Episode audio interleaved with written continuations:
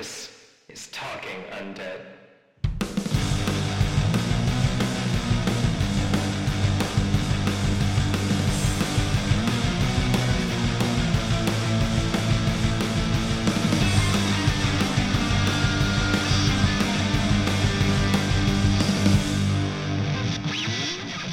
Hey guys, my name is Jackson Patrick Sternin, and welcome to Talking Undead.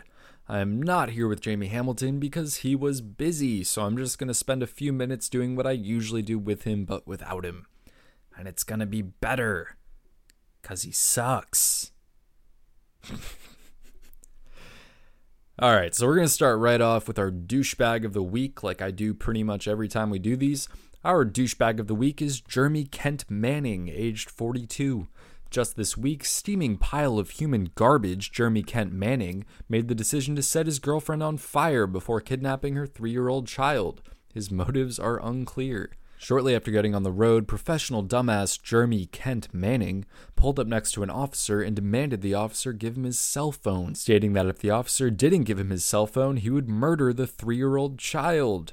He could have mugged, like, literally anyone, or honestly just asked a stranger. Strangers are usually pretty nice, but Prince of Jack Fuckery, Jeremy Kent Manning, chose to attempt to coerce an officer under threat of murdering a child. At this, the officer did his absolute minimum duty and attempted a traffic stop. That's right, a traffic stop. Of a guy threatening to murder a three-year-old girl if the officer didn't, whatever. Huh. The idiot, named Jeremy Kent Manning, did not oblige. A chase resulted, which somehow ended by Manning slowing down, getting behind the officer chasing him, and then ramming his car to the officer, presumably on purpose, and then getting stuck. The officer then broke his back window, and Manning was apprehended.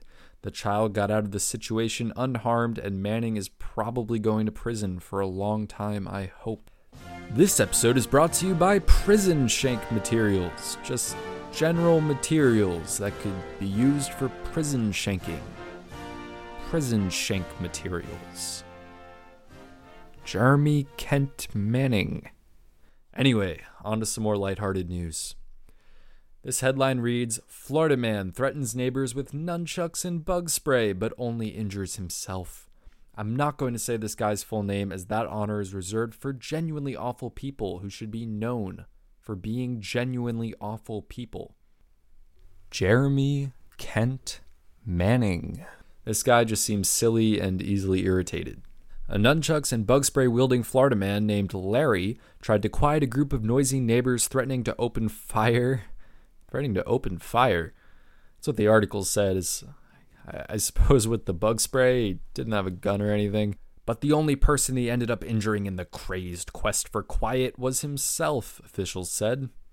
Mister Larry was arrested after the bizarre confrontation, which residents said was sparked by loud music coming from a car outside a Daytona Beach apartment complex late Monday night.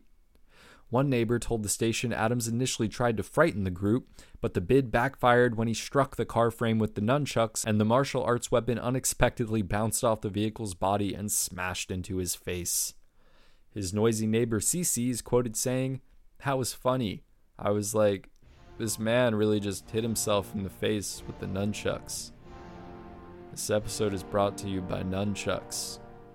Next up, Alabama man unable to apply brakes crashes into a brake repair store. I don't have that much to say about this article, except for that it reads like those shitty college newspapers that try to copy The Onion and perpetually fail miserably because the writers just aren't very funny. Except for that one published by University of California, Santa Cruz, because I work with those people, so I'm obligated to find their bullshit articles at least kind of funny. This episode is brought to you by college parody newspapers. They don't give us any money, but they do make great fire kindling.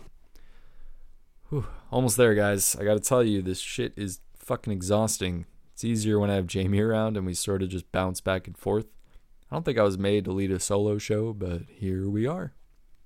Alabama man files one hundred trillion dollars civil lawsuit against Donald Trump, the governor of Alabama, and the governor of Georgia. It isn't entirely clear why, but aside from the one hundred trillion dollars, the man demands that Mike Pence steps down as vice president to either have Ivanka replace him, Ivanka's Donald Trump's daughter, if people are completely out of the loop, or become his running mate in the twenty twenty election.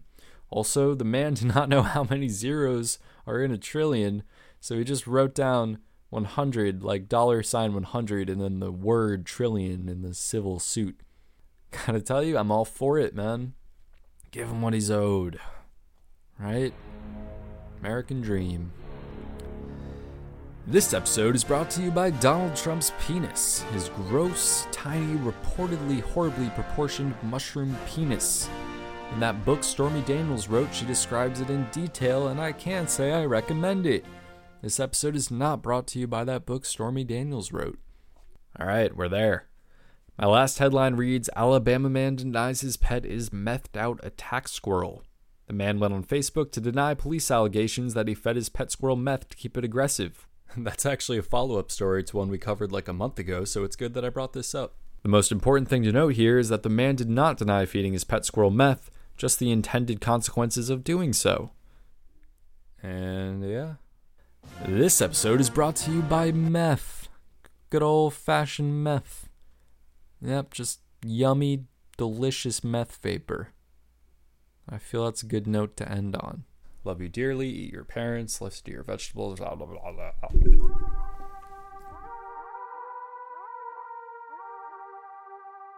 Hi there, you gorgeous human you. Thank you very much for giving this episode a listen. We are so happy to offer a temporary escape from this extremely stressful state of existence we call life. It's like being dead, but you have to do stuff and feel emotions. Keep on pushing, buddy. I'm here to tell you about PodCoin, a new podcast streaming app that pays you to listen to podcasts. It's legit. They are a genuinely great company seeking to benefit both content creators and listeners alike. You gain points per minute of listen so that after some time you can turn your addiction into charity donations or just get some Amazon and Starbucks gift cards. Jamie and I use PodCoin to do all our listening nowadays, and we love it. We would not be making this ad if we didn't truly believe it to be best for our listeners. That's you. Go download the PodCoin app via the App Store or Android today. They'd use the invite code RADIOUNDEAD to get three hundred PodCoins just for signing up.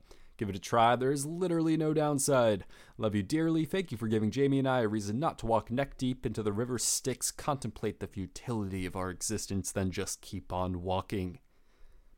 Have a lovely day.